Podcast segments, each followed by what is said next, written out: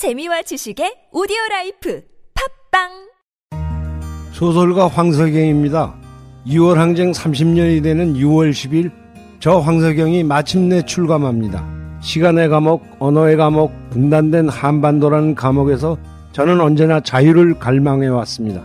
금기의 억압이 있다면 작가는 그것을 깨뜨리고 확인해야만 합니다. 역사를 바꿔낸 위대한 시민들께 제 이야기를 바칩니다. 황석영 자전 수인 문학동네 새벽 2시에 깨어났나. 딱히 고민이 있어서 그런 건 아니다. 새벽 5시에 일어났나. 새벽 6. 아우 이 인간이 잠도 못 자게 화장실을 들락거려 남성 활력과 전립선 건강. 하루 한 알로도 충분합니다. 소팔메토, 옥타코사놀, 아연, 비타민 A, D, E까지 하루 영양 기준치 100%를 꽉 채운 메가셀 남자의 활력. 지금 바로 인터넷 검색창에 메가셀 남자의 활력을 검색해 보세요. 탄핵 반대 집회를 주도했던 태극기와 십자가의 동맹을 보면서 자괴감을 느끼는 기독교인들에게 기독교는 민주주의를 싫어하는지 아예 관심이 없는지 아니면 기독교도 민주주의를 지지하는지 답답하고 궁금한 시민들에게 호모 요쿠스의 저자 이병주 변호사가 시원한 질문과 명쾌한 답변을 제시합니다. 박근혜 사태와 기독교의 문제 기독교인들에게 민주주의는 무엇인가 도서출판 대장간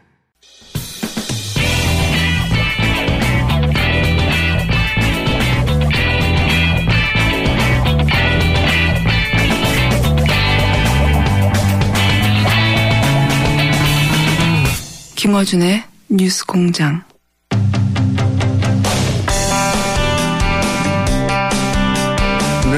가지 정정하겠습니다. 이정열 전 판사 인터뷰에서 부산 고등법원에 근무했던 부장판사라는 언급이 있었는데 그분이 고장, 어, 고등법원의 부장판사가 아니라 고등법원의 판사라고 합니다. 네. 사실관계 정정하고요. 단, 이 자리는 발탁이 아니라 연공, 아, 연공 서열이 아니라 발탁에 의해서 가는 거라, 어, 발언의 의도는 맞다. 네. 그 법원 쪽 용어로는 10조 판사라고 하네요. 네. 알겠습니다. 사실관계 정정했고요. 이어서 바른정당이 차기 당대표 선출을 위한 경선을 시작했습니다. 이번 경선에 출마한 분들 중에 오늘은 바른정당 하태경 의원 전화 연결하겠습니다. 안녕하세요, 의원님. 예, 하태경입니다. 안녕하세요. 어, 며칠부터 시작된 거죠? 어제 사실상 시작됐고요. 네. 어, 호남 결과가 어제 발표가 됐죠. 호남 결과는 제가 어, 봤는데 3위를 하셨더군요. 네. 종합 3인데 예. 일단 책임 당원에서는 제가 정천 의원 빼면 네. 사실상 1등을 했기 때문에 상당히 제일 제 취약 지역이거든요, 호남이. 네. 예, 그런 면에서는 뭐 상당한 돌풍을 일으키고 있다 네, 자평을 합니다. 네. 자평하시는군요. 책임당원과 일반당원 투표에서 각각 정운천 의원은 호남 지역이 이제 베이스라 정운천 의원이 1등을 했고요. 보니까 예. 저도 결과표를 봤는데 종합으로는 이혜훈 의원이 2위를 하셨고 말씀하신 책임당원에서는 하태경 의원이 2위를 하셨네요. 네. 예, 그렇습니다. 마지막 여론조사는 마지막에 하는 거죠. 아, 그렇습니다. 마지막 날 합니다. 네. 알겠습니다. 다른 후보들도 저희가 되는 대로 연결할 텐데 우선 당대표 출마하신 출마의 변부터 들어보겠습니다. 일단 저 제가 이제 보수의 세대 교체를 전면에 들고 나왔는데요. 네. 지금 보수가 일종의 시대의 낙오자가 돼 있거든요. 그러니까 이제 보수가 시대를 앞서가지는 못하더라도 따라는 가야 될 거 아닙니까? 그래서 적어도 바른정당은 시대의 동반자 정당으로 만들겠다. 그것은 세대 교체로 가능하다. 너무 낡았다. 기존 보수, 특히 홍 지사 같은 경우는 아직도 저, 저 청와대 보고 주사파 정권이라고 하지 않습니까? 홍준표 전 지사 말씀하시는 겁니까? 예, 예. 거의 홍준표 전 지사. 거의 뭐 아직도 뭐 빨갱이 당사하던 그런 지금 그 전략을 그대로 쓰고 있는데 이게 국민한테 통하는 게 아니잖아요. 끝난 것이고 그래서 뭐 심지어 저한테 파리채까지 보내는 분이 있어요. 파리채요? 제가 예 홍준표가 신보수면 제가 파리가 세다 이렇게 비판했더니만 그 낡은 낡은 보수를 제가 뭐 파리에 비유를 한 거죠. 그러니까 파리채까지 보내주시면서 낡은 보수 좀 때려잡아 달라. 예. 뭐 응원들이 지금 폭주하고 있습니다. 의원님 그 지금 지금 외부인가 봅니다. 주변 소리가 아, 지금 예 죄송합니다. 지금 소리가 나죠. 지금 기차 네. 아니에요. 예 기차요. 기차 아닙니다. 죄송합니다. 기, 기차 아니시라고요? 예. 예 이게 지금 어 어디 역에 도착하고 있는데 약간 지금 음악 소리가 좀 나오고 있네요. 알겠습니다. 자유한국당은 시대 낙후됐다 이렇게 말씀하셨는데 그러면 바른정당은 현재 문제가 없습니까? 다른 정당도 지금 뭐 저한테 저를 응원하는 많은 사람들이 탄핵한 거 빼고 한국당이랑 다른 게 뭐가 있냐. 네. 예, 다른 정당 지지하고 싶은데 좀 한국당하고 다른 지지율을 어, 보여달라. 네. 참 제가 요즘 난감합니다. 그래서 제가 더더욱 나왔습니다. 한국당과 네. 다른 정당이 다르다. 음. 이걸 가장 잘 보여줄 수 있는 사람이 하태경 아니냐. 그게 왜 그렇습니까? 그러니까 지금 말씀하셨으니까 제가 여쭤볼 수밖에 없는데 어, 지금 바른정당의 정운천 의원 그리고 이혜훈 의원, 지상욱 의원, 김영우 의원 이렇게 다섯 분이 출마하셨고 여기서 한 분이 대표가 되고 세 명이 최고위원이 되니까 탈락은 한 명이네요. 네. 그렇습니다. 그런데 다른 분들에 비해서 본인의 비교 우위가 어디에 있는 겁니까? 뭐 일단은 뭐 가장 젊은 후보죠 제가. 뭐 얼굴은 뭐 동안은 아니지만 김호준 김호준 송수도 아마 저랑 나이 같죠. 그렇습니다. 뭐 믿을 사람이 있을지 모르겠지만. 네. 근데 더 중요한 것은 예. 제가 이번에 이제 야당의 개념 논쟁을 들고 나왔습니다. 제가 볼 때 기존의 야당은 마이너스 야당이에요. 정부의 실패가 목적인 야당이죠. 음. 근데 이제 제가 들고 나온 야당 개념은 플러스 야당. 이게 뭐냐면 여당이든 야당이든 다 대한민국 성공을 위한 정당이어야 된다는 거예요. 네. 근데 과거 야당은 어땠냐면은 마이너스 야당이라는 거는 정부가 잘하는 것은 맞고 못하는 것은 장려하는 게 전략이에요. 왜냐하면 그래야 정부가 빨리 실패를 하니까. 네. 근데 플러스 야당은 정부가 잘하는 건 도와주고 네. 못하는 거는 견제하고 개선해서 어쨌든 우리나라 국가는 성공하게 만든다. 음. 이게 이게 예, 플러스 야당이죠. 음. 그런 개념은 이해했습니다만 그게 다른 후보들과의 차별점입니까? 어 그것뿐만 아니라 지금 뭐 청문회 전략에 있어서도 제가 우리 당을 굉장히 비판을 하죠. 그 선택과 집중을 못했다. 전부 다 지금 한국당처럼 무조건 반대만 하잖아요. 그런 이미지입니다, 실제. 예, 그런 이미지죠. 그러니까 예를 들어서 제가 김상조나 이낙연 총리, 강경화 후보자 같은 경우는 밀어줘야 됩니다. 도와줘야 된다. 네. 그리고 안경환 같은 경우에는 이건 사생결단에서 막아야 된다. 적어도 이런 전략으로 갔으면 그 지금은 이제 야, 야당이 반대하면 항상 반대하니까 또 반대하면 이러지 누가 더 강약 조절이 안 되는 거거든요. 정말 심각하게 문제가 있는 사람도 이번에 만약에 저는 그래요 청와대가 안경환 끝까지 밀어붙였으면요 국민들은 안경환이 다른 후보에 대해서 문제점이 많긴 하지만 그래도 50% 이상은 청와대 지지로 갔을 거라고 봐요.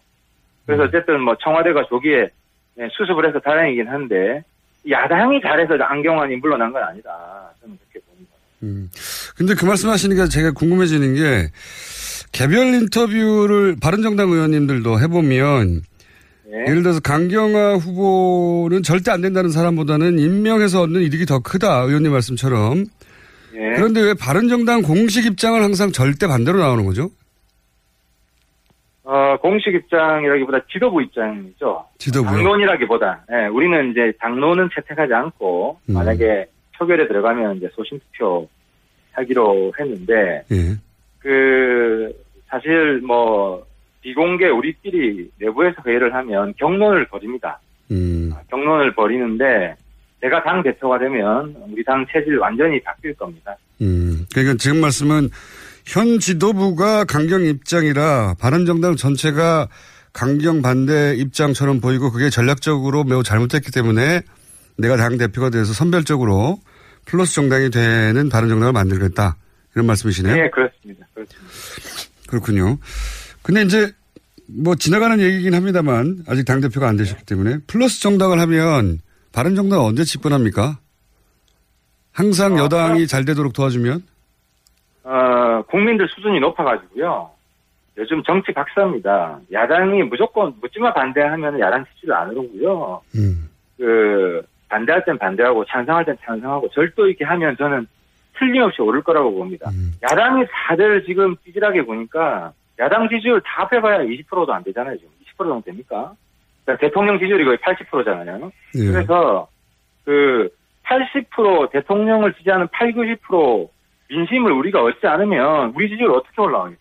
야당의 전략이 예, 과거처럼 대통령 실패하게 만드는 전략으로 가면 어, 저는 야당 집권 가능성은 없다고 생각합니다.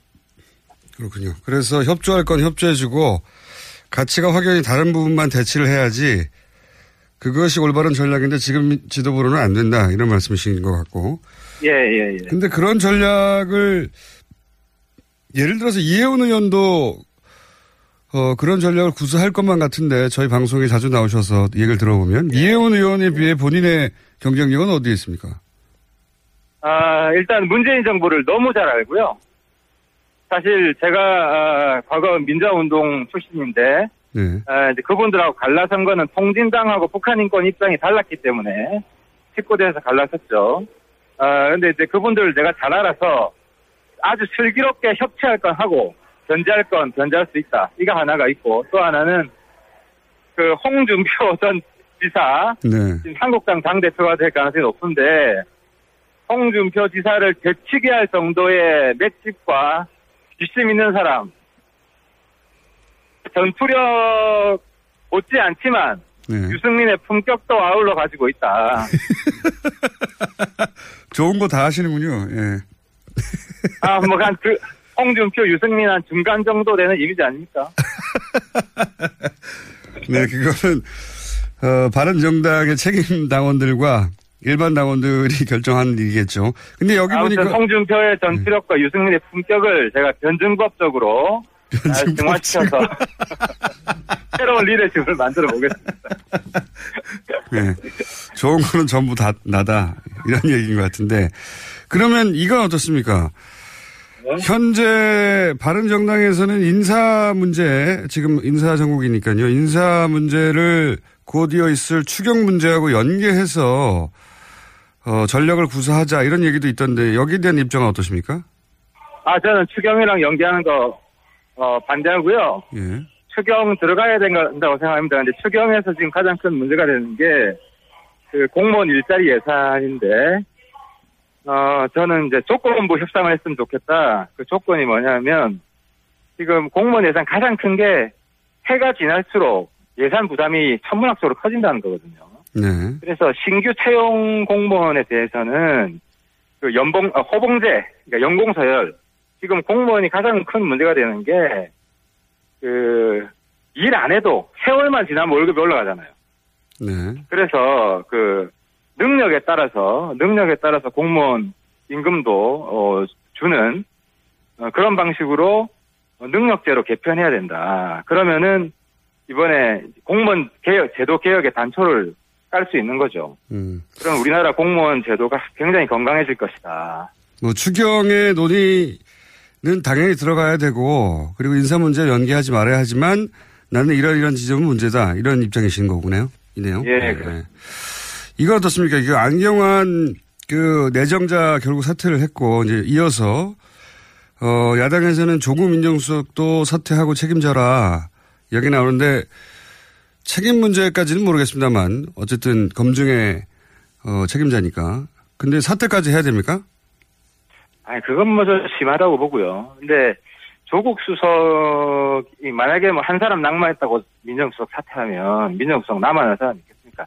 그건 과도한데 조국 수석의 좀 정치력이 좀 아쉬운 면은 있어요. 예를 들어 지금 청문회가 꼬이는 게 5대 인사 원칙 네. 여기에 대한 합리적 대안이 마련되지 못해가지고 지금 음. 청와대하고 야당들이 서로 아, 지금 계속해서 소모적인 싸움을 하고 있는데 이런 거를 좀 민정수석이 이 야당들하고 조율을 해서 합리적 대안을 만들고 이러면 국민들이 굉장히 박수 칠 것 같은데 지금 뭐 강대강 대결이 물론 야당도 책임이 있지만 저- 특히 대통령이 뭐 청문회는 참고 자료에 불과하다 뭐 이런 입장 아닙니까 이게 뭐 법리적으로는 맞을지라도 정치적으로는 뭐 국회 인정 안 하겠다 뭐 이런 거기 때문에 상당히 부적절한 말인데 이런 좀 정무적으로 매끄럽지 못한 청와대에서 이야기가 나오는 데 있어서 조국 수석이 뭐 하냐 도대체 음. 뭐 이런 좀 안타까움이 있어요.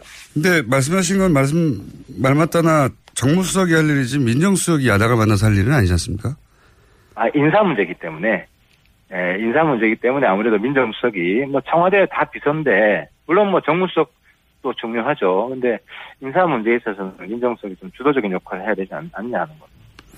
알겠습니다. 뭐 사태까지는 아니지만 어, 책임 있는 자리에 있는 만큼 본인이 어떤 액션이 있어야 되는데 그게 안 보인다. 어, 이렇게 평가하시는 것 같고요. 이것도 여쭤볼게요. 어, 최근에 이제 청문회 과정에서 네. 어, 일반 시민들이 그 청문위원들에게 이제 마음에 들지 않는 질문을 하거나 질의를 하면 문자를 대량으로 보내는데 여기 대해서 일부에서는 문자 폭탄이라고 부정적으로 보고 있고 또 일부에서는 이것은 시민 참여다, 문자 행동이다 이렇게 긍정적으로 보는데 본인은 어떻게 생각하십니까? 아 그거 제가 뭐 밝혔는데 네. 조금만 참으면 네. 그 악몽은 끝나고 그 행복이 찾아옵니다. 그게 무슨 얘기입니까? 번호가 알려서 문자 폭탄이 오잖아요. 네. 정치인들 입장에서는 조금만 기다리면 그 다음부터는 그게 제보라든지 여러 음. 가지 좋은 정보가 오기도 하기 때문에 저는 문자 폭탄이 온다고 해서 보통 전화번호를 바꾸는데 전화번호 바꾸지 마시라 제 경험으로 볼 때. 음. 근데 이제 단 정치인 말고 뭐 재판관이나 판사들 특히 또 언론인들 여기에 대해서 뭐 가족들을 협박한다든지 이런 일도 벌어지잖아요. 뭐 문자로도 그렇고 일부는 이런 경우는 좀 네. 예, 이런 경우는 엄벌해야 된다고 봅니다. 특히 재판관은 사법부 독립이 지켜져야 되는데 권력으로부터 독립해야 되지만 이런 악의적 문자로부터 좀 독립을 해야 되고 기자도 마찬가지예요. 기자도 요즘 뭐 기사 조금 그 마음에 안 들게 쓰면은 엄청난 그 시달림을 당하거든요. 그래서 기자도 좀 보호할 필요가 있다. 음. 정치인한테만 보내시라. 저는 이런 부탁을 좀 드리고 싶습니다. 정치인은 마땅히 받아들여야 된다. 그러나 뭐 네, 그 정치인의 숙명이라고 생각합니다. 음. 직업군에 따라서는 보내면 안 되는 사람들도 있다. 뭐 이런 기본 입장이신 것 같고요. 그죠? 어, 보내더라도 협박을 하지 마, 마시라. 네, 뭐 일부의 사례로 전부를 말할 수는 없는데 여하간 협박은 어떤 경우에도 잘못된 것이다. 이 정도 입장이신 것 같고 강경화 장관 어제 임명을 했습니다. 강경화 장관의 임명에 대한 입장은 어떠십니까? 저는 뭐 제일 처음부터 강경화 외교부 장관 시키는 게 장점이 많다라고 네. 주장을 했었고, 근데 이제 문제는 지금 지금 여야가 강대강 대립을 하고 있는데 하루 이틀 정도 냉각기를 좀 가지는 게 필요할 것 같아요. 왜냐하면 야당도 잘못했지만 대응이 지금 아주 좀 무책임하지만 청와대도 조금 조금 이제 대응이 미숙한 면이 있어요. 예를 들어 뭐 국민 검증이 끝났다, 여론조사 높으니까 무조건 하겠다. 이거는 결국 다 부메랑으로 돌아오거든요. 여론이 그러면 안 좋은 거는 어떻게 할 거냐. 뭐 여론은 안 좋으면 사퇴시킨 거 아닙니까 지금? 그러니까 그렇게 되면 예. 예를 들어 뭐 사드 배치 같은 경우 여론이 더 높잖아요. 그러니까 여론에 따라서 문재인 정부 정책 하나하나 다 따지고 들면 음. 문재인 정부 일잘 일할 수가 없어요. 그래서 이런 부분은 그렇게 여론 지상주의로 밀어붙일 건 아닌 것 같고 그래서 하루 이틀 정도 냉각기 가지고 빨리 수습 방안을 찾았으면 좋겠어요. 만약에 수습 방안이 안 나오면 다른 정당만이라도 청문회는 지금 계속해야 된다고 봅니다. 청문회는 뭐 야당이 사실상 뭐 주도하는 야당 공간인데 우리가 이걸 포기하면 안 되죠.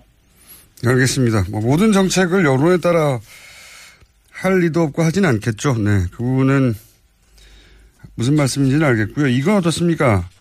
이제 안경환 내정자가 어떤 이유든 사퇴를 했기 때문에 후임 법무부 장관 후보자에 대한 어, 국민들 관심도 많고 어제 표창원 의원은 정의당 노회찬 원내대표나 이재명 성남시장을 이제 물론 개인적인 의견입니다. 이런 식으로 추천해서 화제가 됐는데 연결된 김에 제가 여쭤보자면 혹시 본인도 표창원 의원처럼 본인이 추천한다고 되진 않겠지만 어, 법무부 장관으로 한번 추천해 보시자면요. 저도 생각을 좀 해봤는데요. 네. 표창원 의원은 좀 남성 지향적인 것 같은데 저는 여성 여성 쪽으로 생각을 해봤는데 이정미 헌법재판관 어허. 저는 이정미 헌법재판관이 법무부 장관 되면 모든 국민이 박수를 칠 것이다. 헌법재판관이 법무부 장관에 대한 사례는 없는 걸로 제가 아는데 어쨌든 예. 그렇죠. 근데 법무부 장관이 헌법을 수호했던 사람이다. 굉장히 강렬한 메시지를 줄 것 같고요. 1순위입니다. 그리고 2순위는 만약에 안 된다면 김영란, 김영란법을 음. 통해서 대한민국의 부패를 없애는 획기적인 그 이제 조치가 있었던 상징적인 인물 아니겠습니까? 그래서 저는 이정미, 김영란을 노회찬, 이재명 조에 대조해서 한번 밀어붙이고 싶습니다. 그렇군요. 밀어붙이시려면 나중에 대통령이 되셔야 될 것 같습니다. 근데 뭐, 뭐 저는 충분히 문재인 정부 협치할 용의가 있고 네. 문재인 정부 잘 알기 때문에 뭐 어떤 게 잘하는 거다, 어떤 게 못하는 거다. 남들보다 더 정확하게 보는 눈이 있다고 생각을 합니다. 잘 아신다신 잘 아신다고 두 번이나 강조하셨기 때문에 어떻게 잘 아시는 겁니까? 아, 그 청와대 주로 일하는 사람들 있잖아요. 임종석 실장부터. 아, 과거 학생 운동할 같이 때. 학, 학생 운동할 때부터 같이 했던 사람들이고 네. 그 대학교 졸업한 이후에도 사회에서 쭉 같이 활동했던 사람들이고요.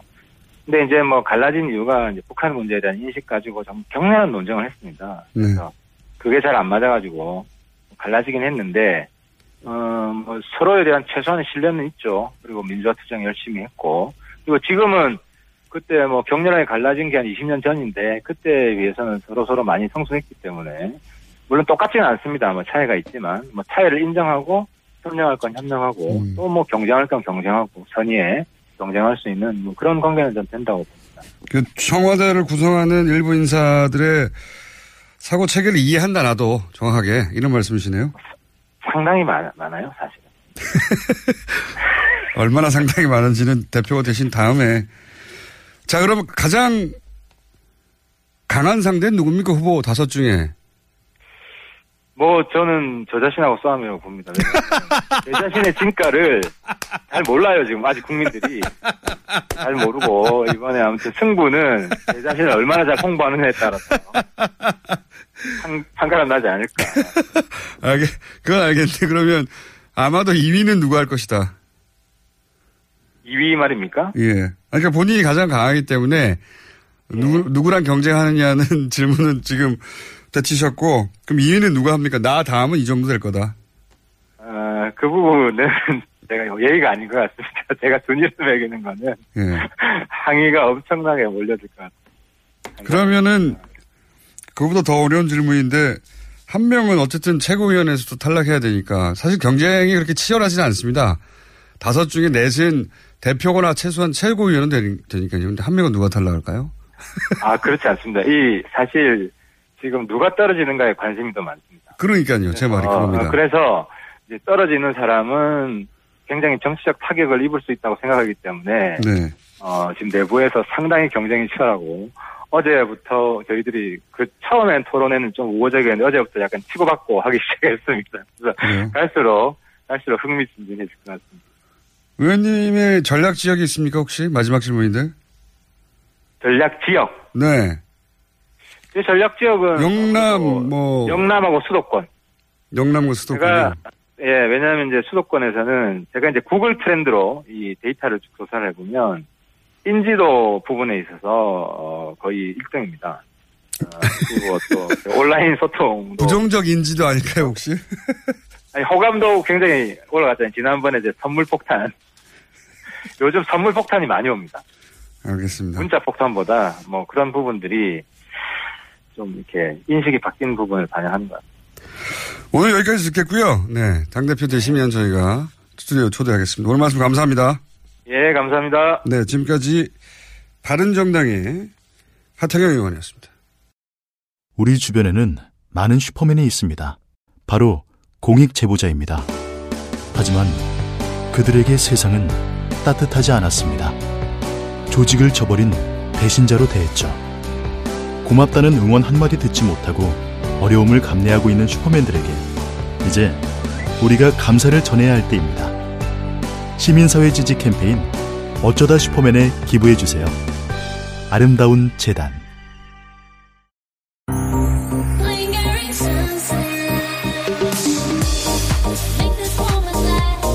바가지 파이팩스 서틴의 신곡 링거링 선셋 DJ Korea Records. 안녕하세요. 윤상입니다. 제가 사랑하는 피아니스트 김광민 씨가 6월 24일, 25일 LG 아트센터에서 단독 공연을 엽니다. 따뜻한 체온을 담아 선사하는 특별한 무대에 여러분들을 초대합니다. 아, 또 떨어졌어. 너 또 입사 시험 봤어? 아니, 차량용 핸드폰 거치대 말이야. 여러 개 사봤는데 실패의 연속이야. 떨어지고, 시야 가리고, 운전석에서도 멀고, 뭐 좋은 거 없을까? 싼 것만 찾으니까 그렇지. 제대로 된 거 하나 사서 편리하게 쓰는 게 더 낫지. 그런 게 있어? 그럼 있지. one, two, three 할 때 two. 힘 세다 할 때 힘. 투, 힘. 투 힘? 두 배로 힘이 세다는 건가? 네이버 검색창에 투 힘을 검색해 보세요.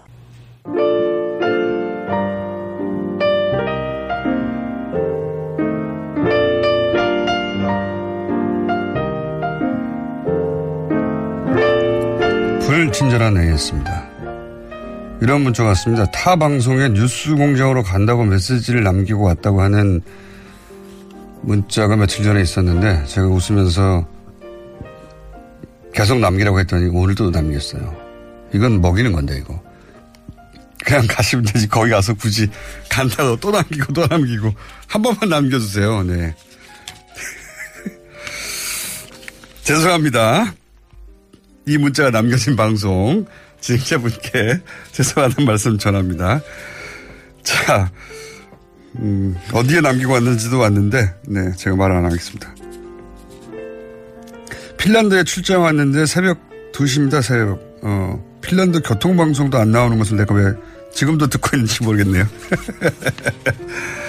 네, 출장 간 분이 이러는 거는 아무것도 아니에요. 핀란드에 사시는 분이 방송을 실시간으로 듣고 있다는 거. 예. 전 세계에서. 말 나온 김에 전 세계 어디서 듣고 있는지 저희가 이벤트를 한번 해서 서울로부터 가장 거리가 먼 곳에 계신 분과 전화 인터뷰 한번 해볼까. 갑자기 생각난 이야기인데. 합니다. 어디서 듣고 계신지 문자 남겨주십시오. 아, 그리고 하태경 의원이 인터뷰 중에 저랑 동갑이라고 해서 거기에 대해서 문자가 많네요. 충격과 공포라고. 그러니까 누구에 대한 충격이고 누구에 대한 공포입니까? 정확하게 해주십시오. 네.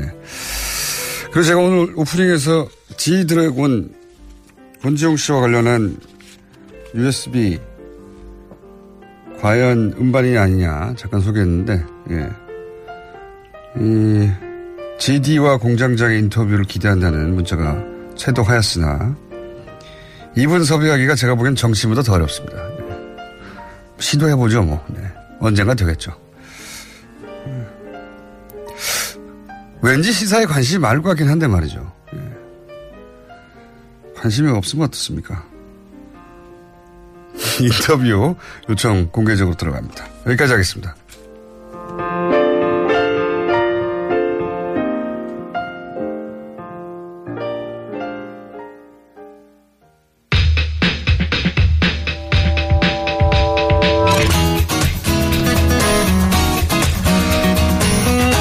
사단법인 인문 결 연구소장 안녕하십니까? 네, 안녕하십니까? 오늘 정확하게 소개를 드렸습니다. 임사훈 의원님 나오셨습니다. 인문결은 뭐 하는 데입니까? 아, 연구소 이름이죠. 네, 인문결 띠 그러실 필요 없습니다. 말이 꼬이네 아침부터. 거의 9개월 만에 처음 여쭤보는 건데 뭐 하는 데입니까, 여기가? 인문결이, 결이라는 것이 이제 그 나물결, 물결 할 때 그 결하고 똑같은 건데요. 네. 그러니까는 그 인간이 모든 행동 뭐 이런 그 양상 이런 것에도 결이 있다는 거죠. 그러니까 프로이트가 옛날에 그런 얘기 했었거든요. 그러니까 동물 그 행동학 하는 데입니까? 아니 아니요. 그럼요. 동물하고 전혀 관계 없습니다. 그러면 그러니까 그, 그 행위의 인문학적 어떤 아니요. 거꾸로 흔히 우리가 인문학적 접근을 한다고 하면서 그 동물하고 별 차이 없는 그런 것들을 접근을 해 들어가는데 그런 게 아니고 예를 들어서 우리가 뇌 연구를 하더라도 언어 뭐 이런 것들도 뇌에서 이루어지지 않습니까? 근데 그런 거에 대해서는 전혀 연구가 없고 뇌 연구한다고 하면은 어그 동물하고 별로 관계 그저 비슷한 그런 행태에만 연구가 많이 되는데 근데 그런 것이 아닌 인간에게만 일어나는 그런 행위들이 뇌에서 어떻게 일어나는 건지 이런 거를 연구하는 데죠. 뇌과학 하는 데입니까? 뇌과학도 포함이 됩니다. 뭐 하는지 설명을 또잘 모르겠는데 어쨌든. 네, 긴 설명이 필요한데 다음에 또 다시 설명드릴게요. 또. 알겠습니다.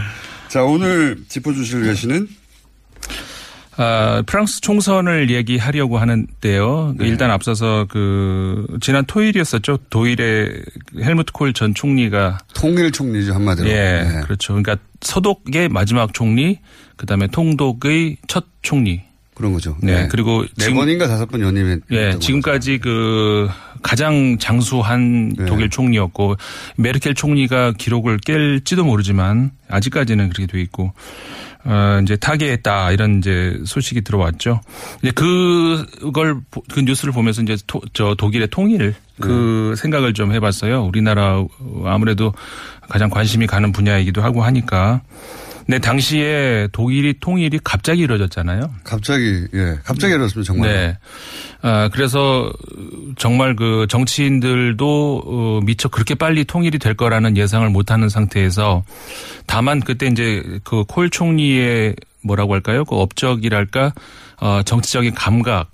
굉장히 그 정치적 감각이 뛰어난 그런 정치인인데 아, 당시로서는 그 상상하지 할 수 없었던 어떤 그런 어, 맥락에서 독일 총리 그 통일을 어느 정도 준비를 그래도 어 짧은 시간 안에 잘 치러냈다 그런 그런 총리 그래서 그래서 총리를 연임하게 되죠. 그래서 이제 통일이 된 뒤에도 바로 압도적인 스코어로 연임을 하게 되는 거죠. 근데 이제 그때 우리가 한 제가 한 가지 말씀을 드리고 싶은 거는 뭐냐면 그렇게 갑작스런 통일이 이루어진 배경이 어 예를 들어서 그때도 서독이나 동독이나 다 그 약간 진보 진영이라고 상대적으로 할수 있는 쪽에서는 천천히 하자. 예. 갑자기 안 된다라는 목소리가 있었고 상대적으로 약간 오른쪽에 있다라고 하는 진영에서는 동독도 마찬가지입니다. 그쪽에서는 아니다 당장 하자. 예. 지금 당장 그냥 그 합병하고 통일을 해버리자라는 어, 그런 그 약간의 대립이 있었는데 오른쪽 소리가 훨씬 컸어요. 예. 그래서 갑자기 통일이 된 거죠. 한마디로 말하면은 흡수 통일이라고 어, 예. 할 수가 있는 건데 그 이후에 독일이 겪었던 그 고통은 우리가 너무나 잘 알고 있죠. 뭐 경제적 고통부터 시작해가지고 예. 네. 왜냐 그리고 또 저도 동독에서 그때 당시 그 배낭여행을 제가 많이 하- 하던 때라 네. 통일된 이후에 특히 동독 출신들이 그 저임금 노동 어 그런 일밖에 구할 수가 없었고 네. 그리고 사회적으로도 이제 어 하층민 취급을 받았고 네. 사실은 대단히 교육을 잘 받은 고학력자들도 어 2등 국민 취급을 받았다. 그 네. 시간이 굉장히 길었다고 해요. 예. 맞습니다. 예. 아, 그래서 그 당시에 독일의 어, 통일 과정을 우리가 이제 다시 들여다 본다면 그 당시 도- 그리고 독일의 동독과 서독의 그 경제적 격차, 그 다음에 지금 우리 남한과 북한의 경제적 격차, 이건 비교할 수가 없잖아요. 그렇죠. 그럼에도 불구하고 독일이 그렇게 시달렸었고 어, 그런 경제적인 문제. 그다음 또 하나가 뭐가 있었냐면은 물론 이거는 뭐, 어, 꼭 선악의 문제 어느 쪽이 더 낫다는 뭐 그런 문제는 아니지만 어, 예, 그 국경 문제가 또 하나 있었어요. 그러니까 도- 동독이 어, 그러니까 독일 전체로 봤을 때는 어, 20세기 섬처럼 떠 있었죠. 예. 그렇죠. 20세기 역사에서 어 주변 국가들하고 약간의 그 국경 갈등이 있었거든요. 예를 들어서 네. 폴란드하고나 그러니까 어느 쪽이 더 정당성을 가지고 있다 이 문제를 제가 말하고자 하는 건 아니고 어 다만 통일이 되는 과정에서 주변 국가들이 또 얼마나 우리가 한 국가가 통일된다 그러면 주변 국가들이 싫어하잖아요. 네. 싫어하는 나라 희한하게 멀리 있는 나라는 좋아하고요. 가까이 있는 나라는 싫어합니다. 그렇죠. 우리나라도 그렇잖아요. 예. 뭐 음, 굳이 말을 안 해도 우리나라 통일되면 어느 나라가 싫어할지 뭐 일본이 다 싫어하고요. 그리고 위쪽에도 싫어하고요. 예. 중국도 어 이렇게 갈라져 있는 게 좋아 좋아하는 네. 것 같고 예, 미국도 저- 마찬가지예요. 사실은. 그러니까 예. 독일 같은 경우도 그랬었단 말이죠. 통일된다고 하니까 프랑스 싫어하고 폴란드 싫어하고 주변 국가들이 다 싫어했어요. 그러는 과정에서 독일이 어, 영토 어, 분쟁에서 가질 수도 있었던 그런 땅을 많이 뺏겼던 그런 역사가 있습니다. 오늘 이야기하신 이야기는 어, 이유는 헬무트 콜이라고 하는 독일의 통일을 이뤄낸 상징적인 인물이 지난주에 사망했기 때문에 잠시 그렇죠. 언급하신 거죠. 네. 이 주제는 워낙 큰 주제라 통일에 관한 거는 다음에 한번 다루기로 하고. 네. 어, 프랑스 총선에 사실 이게 독일의 거인, 뭐 유럽의 거인 이렇게 평가받는 유명한 사람이죠, 콜 총리는. 네. 프랑스 총선 얘기 들어가 볼까요? 예. 아. 압승, 그러니까 그 언론이 예상했던 것보다는 숫자가 좀 적어요. 네, 그렇죠.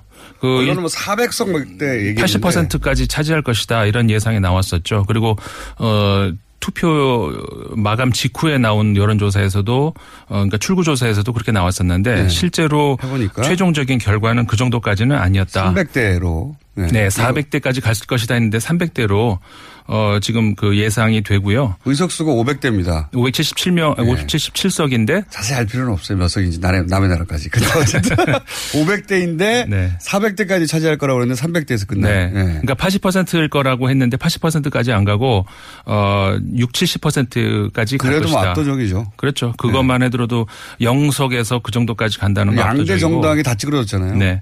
근데 그 우파 어, 전통적인 우파죠. 공화당의 네. 경우는 생각한 것만큼 그렇게 지금 찌그러졌다 표현, 표현하셨는데 찌그러지진 않았습니다.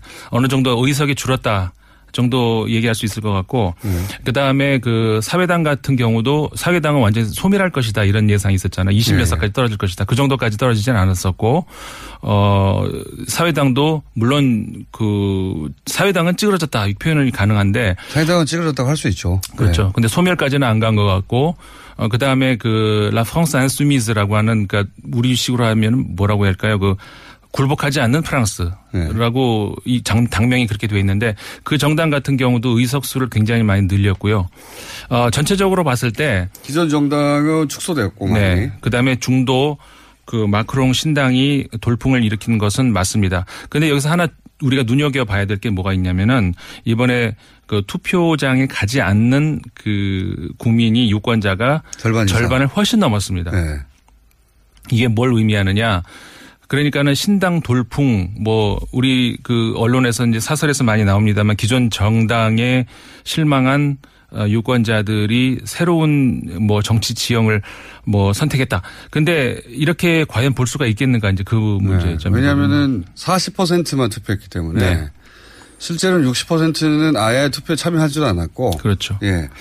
그러니까 신당 같은 경우에 어 30% 정도의 지지를 얻었다라고 하지만 어 전체 프랑스인 그러니까는 투표장에 가지 않은 사람들도 어쨌든 간에 국민이니까. 놀러 가려고 안 간 사람도 물론 있겠지만 일부러 안 간 투표 네. 저 투표를 거부한 사람들도 있거든요.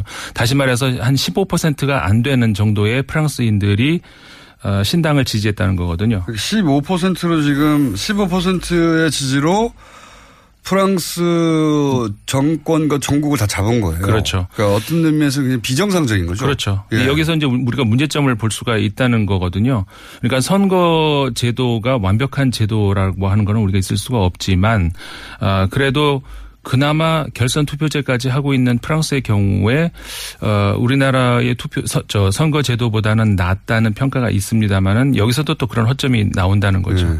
15%도 안 되는 지지율을 가지고 어 우리가 압승이라고 표현할 수 있는 어, 70% 가량의 의석을 차지한다. 이거는 좀 문제가 있지 않는가. 85%의 국민이 지지하지 않는 정당인 겁니다, 현재. 그렇죠. 예, 이거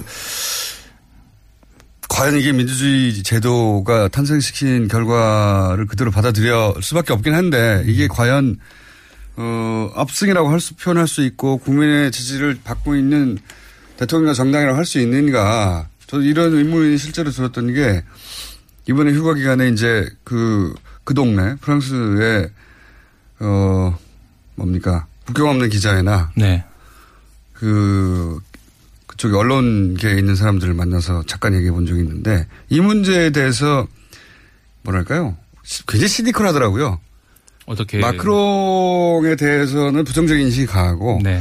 기본적으로 사회당 출신이잖아요. 사회당 네. 출신이지만 우파하고 하나도 다르지 않다. 그렇죠. 예. 사회당 중도가 아니라 예. 마- 맞습니다만은 잠깐 동안에 그 장관을 한 거죠. 홀랑드 대통령이 잠깐 발탁을 해서 장관을 시켰던 것이지 사회당 출신이라고 보기는 어려운 게 사실이고. 근데 출신 출신이지 않습니까? 당적 거기도 없으니까. 그렇죠. 당적은 예. 맞습니다. 근데 사회당 어쨌든 어 좌파도 아니고 네. 중뭐 제가 중도 어쩌고 하니까 그게 아니라 기업의 이익을 철저히 대변한다. 맞습니다. 이번에 예. 가장 먼저 시- 하- 지금 하겠다고 하는 것이 노동법 개정이라는 거거든요. 네. 그러니까 해고 유연하게 하고 이런 것들. 그러니까 다시 말하면은 그 기존의 사회당 출신이라고 했지만 좌파 정책하고는 전혀 관계가 없고요. 그 다음에 그 신당의 구성원들 새로 이제 그 이번에 국회의원이 되는 많은 사람들 있지 않습니까? 굉장히 다양한 곳에서 다양한 출신들이 이제 그 입후보했고 어 국회의원 의석으로 들어갔다라고 평가가 나오지만 그 중에서 과연 블루 칼라가 몇 퍼센트나 되겠는가 별로 없습니다. 그러니까 한마디로 말해서 무슨 뭐 학자 출신 뭐 별의별 출신들이 다 있습니다만은 진짜 노동자를 대변할 수 있는 그런 목소리를 신당에서 과연 내겠는가 그거는 굉장히 회의적이라는 거죠. 그래서 그런 얘기를 하더라고요. 이제 아마 노동법 관련 개정을 할 텐데 그러면 프랑스 전역이 그 시위로 뒤덮일 거라고 아마 마크롱 대통령이 당선이 됐고 또 정당도 이제 어, 휩쓸고 있지만 말씀하신 대로 굉장히 합치면은 실제로 전 국민 중에 가- 굉장히 낮은 지지를 받고 있는 대통령이라 네. 실제로는 취약하다. 그래서 노동법 개정을 하면 거리로 많이 쏟아져 나올 것이라고 대혼란이 있을 것이다. 뭐 이런 식의 얘기도 하더라고요. 맞습니다. 그러니까 어, 우리가 이제 잘 들여다봐야 되는 것이 뭐가 있냐면은 어, 의석 수만 놓고 보면은 어, 마크롱을 지지하는 구- 구- 프랑스 국민들의 뭐 열, 아주 열- 열광적인 지지, 지지. 예. 이렇게 얘기를 하기 쉬운데 어, 전혀 현실은 그렇지 않다는 거. 저 투표장에 가지 않은 국민이 절반을 훨씬 넘어섰다는 거에서 과연 우리가 뭐 무슨 어저 뭐라고 할 교훈을 얻어야 되는가? 네. 사실 지금 프랑스 국민들은 현재의 프랑스 정치 시스템 자체에 거부감을 가지고 기본적으로 정, 기존 정치를 거부한 거거든요. 네. 정치 혐오를 드러낸 것이다. 예. 그래서 이렇게 저는 봅니다만. 예. 그러니까 우리가 지금까지 투표 제도라는 선거 제도나 이런 것들이 어, 상대 평가 같은 거잖아요. 그러니까 내가 정말 이 사람이 좋아서 찍는다기보다는 아 그나마 이뭐 안에서 차악이라고 표현되는. 예 그렇게 할 수밖에 없기 때문에 그러니까 투표장에 가지 않는데 투표장에 가지 않는 이 사람들의 민의를 어떻게 표현할 거냐는 거죠. 그래서 이제 그런 이야기들이 프랑스에서도 많이 나와요. 음. 투표장에 가서 예를 들어서 그 영번을 논다든가 그래서 난 영번을 찍겠다 한마디로 말해서 투표 난 투표를 참여를 했다 하지만 어 어느 지지할 사람이 아무도 없다. 지지할 사람이 음. 없다. 그것도 정치적 의사 표현으로 인정해 달라. 음. 나는 그 투표장에 안 가고 놀러 간 사람하고는 다르다는 그런 정치적인 의사 표현을 인정을 해달라는 거죠. 그렇게 했을 경우에 물론 이런 거는 이제 아직까지는 보 저기 허점이 많이 있습니다만은 어 그렇게 정 그 국민들의 지지를 받지 않고 있는 정당이 60, 70%의 의석을 차지하게 두는 것은 정당하지 않다는 것. 음. 예를 들어서 그만큼 지지를 못 받았다면 의석 자체도 그만큼을 줄여야 되는 거 아니냐. 응? 예를 들어서 577석을 국민들 지지도 하지, 하지도 않는데 그걸 네. 그대로 해야 되겠는가. 이런 이야기들도 음. 나오고 있다는 거죠. 그, 그, 그 정도로 이제 정치 혐오나 정치에 대해서 이제 신디컬하게 바라보는 어, 시각이 분- 분명하더라고요. 이게 그 프랑스가 정치의 나라잖아요. 정치와 관련한 논쟁이 굉장하고 TV 주요 프로그램이 토론 프로그램이에요. 우리나라처럼 드라마가 아니라 그런 거 보는 거 좋아하고 말하기 좋아하고 그런데 이번에는 투표를 안 했던 사람이 너무 많고 네. 그리고 마크롱에 대해서 비슷한 말씀. 그러니까 85%가 지지하지 않는 대통령과 정당이 지금은 여당이 된 것이고 그 법이 부여한 막강한 권한을 가지게 된 거잖아요. 그렇죠. 예. 이 경우 어떻게 해야 되느냐에 대해서 바- 답이 없으니까 네. 실제로는 답이 없잖아요. 현, 현 현 행 법상으로는 그렇죠. 현재의 정치 제도를 가지고는 답이 전혀 없는 거죠. 그러니까 예를 들어서 이런 거 있잖아요. 아까 말씀드린 연장선에서인데 어 저기 의원 내각제를 채택하고 있는 나라의 경우에 어 절대 다수의 지지를 받아서 바로 그 총리가 선출된다든가 이렇게 되지 않는다면은 어 소수파 같은 경우에는 어 연합을 한다든가 어떤 방법을 해서든 간에 절 그 과반수 이상을 만들든지 연정을 하죠. 연정. 그게 안 되면은 총리 인선에 있어서 굉장히 시간이 걸리잖아요. 그게 이제 영국의 케이스인데 그렇죠. 지금. 영국을 예. 포함해서 여러 나라. 근데 만약 그것도 여의치 않으면 선거를 결국 다시 해야 되는 거고. 예. 그러니까 그런 제도까지도 있는데. 그래서 선거를 자주 하죠. 네. 근데 그런 제도까지도 있는데 지금 이 대통령제 하에서는 그러니까 그- 그런 대통령제 하에서의 총선의 경우에는 지금 프랑스의 경우처럼 아까 말씀드린 것처럼 별로 국민적 지지도 없는 정당이 의석의 절대 다수를 차지하고 있다는 거. 아까 말씀드린 것처럼 이럴 경우에는 의석 자체를 그만큼 주지를 말아야 된다는 거. 그래서 다시 다른 프로그램으로 다시 뭐 국민들한테 호소를 한다던가. 음. 그래도 안 되면 청구를 다시 해야 된다던가. 그런 보완이 있어야 되지 않겠는가. 여당이 선출됐는데 전 국민의 50%에 미치지 못하는 지지율이라면 다시 선거를 한다든가. 예. 비용은 많이 들겠네요. 지금 이미 그 결선 투표 하는데도 비용이 많이 들잖아요. 그거 외에도 이제 그 뭐 다른 선호 투표제라든가 다른 나라에서 실시하는 아까 핀란드 저 우리 청취자분 얘기 나왔습니다. 핀란드 같은 경우도 선호 투표제라고 하는 것은 그러니까 우리나라에 좀 낯설 수 있는데 이- 이런 건 굳이 예를 들자면 이런 거죠. 그러니까 우리는 어, 리스트가 있으면 그 중에서 한 명한테만 딱 찍잖아요. 근데 한 명이 아니라 여러 명한테 찍을 수 있다는 거죠. 그 여러 명한테 찍을 수 있는 것도 다양한 방법이 있는데 음, 여러 명이 찍을 수 있다. 예. 여기까지만 해야 됩니다. 아. 다른 나라 선거제도 한번 뒤집어, 뒤져봐야 되겠네요. 그렇죠. 지금까지 인문결 연구소 임상훈 소장이었습니다. 감사합니다. 네, 감사합니다. 김어준이었습니다. 내일 뵙겠습니다. 안녕. Thank you.